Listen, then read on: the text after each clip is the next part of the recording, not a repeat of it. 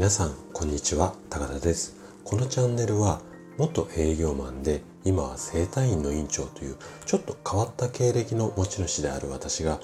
あなたにとって人生で3番目に大切な場所、これをね、私はサードプレイスって呼んでるんですが、このラジオがそんな場所になればいいなっていう思いを込めて、心と体の健康に関するお話をしています。今日の放送がですね、あなたを笑顔に変えるヒントになれば嬉しいです。さて、今日のお話なんですけども、今日から新しい、シリーズっていうか、また一つの話題をいろいろ角度を変えてお話ししていきたいんですけども、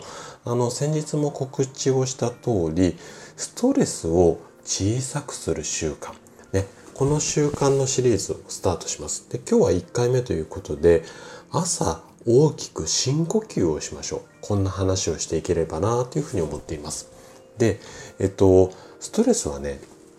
解消するんじゃなくって溜め込まないようにすることがすごく大切なんですよね。そこであなたのストレスを小さくする習慣についてお話をしていきたいというふうに思っています。で、あなたのストレスがね、小さくで反対に笑顔になれば嬉しいです。で、今日も話の内容的にはね、医学的なこととかもちょっと入ってはくるんですけども、できるだけ専門用語を使わずに分かりやすく話をしていくつもりでいます。で、最後まで聞いていただいてね、もし疑問質問などありましたら、お気軽にコメントもしくはレターをいただければ嬉しいです。じゃあね、早速本題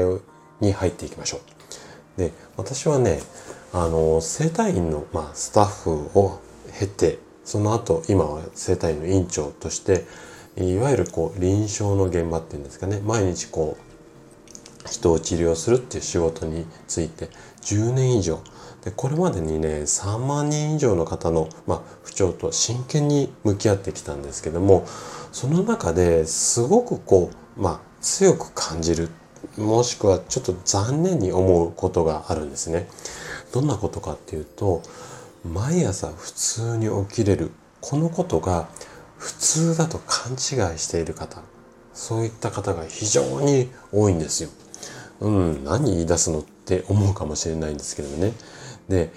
なんでこんなことを思うかっていうと、もうそうですね、20年ぐらい前の話になるんですけども、私はね、ある朝突然起きれなくなる、いわゆるもう金縛りにあったような状態っていうんですかね。朝目覚めてバチって目覚めるんですけども、体動かないんですよ。で、起き上がれない、そんな経験をしているんですね。で、こんな経験をした私だからこそ、元気な今でもですね、朝目が覚めて目パチって開きますよね。で、その状態で横になったまま、まず深呼吸を確かめるようにゆっくりとします。しかも1回だけなんですけどね、いわゆる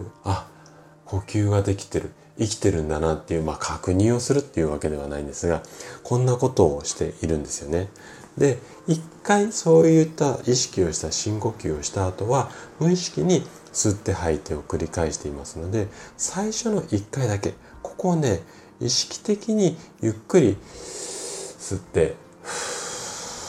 吐いて、で、吸ってから吐いたり吐いてから吸ったり、もうこの辺のやり方はどちらでも OK なんですよ。あなたがしっくりくる形で行っていただきたいんですが、大切なのはね、1日1回でいいから意識的に呼吸をする、これをね、ちょっと気をつけてっていうか、意識をしてもらいたいんですよ。でね、なんでこういったことを意識してもらいたいかっていうと、息が吸えるんだ、こんなことすら感動できるようになれば、自分自身の体に優しくなれるんですね。なので、呼吸を意識することでストレス自体が小さくもなるんです。なので、1日1回でいいので、自分でゆっくり吸って吐いてをしていただくことで、ストレスを小さくする、こんな習慣を身につけていただければ嬉しいです。はい、ということで、今回は朝の深呼吸についてお話をさせていただきました。最後まで聞いていただいたあなたがですね、ストレスを小さくする習慣を身につけることで心地よい毎日、これが手に入ります。今日のヒントがね、あなたの笑顔につながれば嬉しいです。それでは今日も素敵な一日をお過ごしください。最後まで聞いていただきありがとうございました。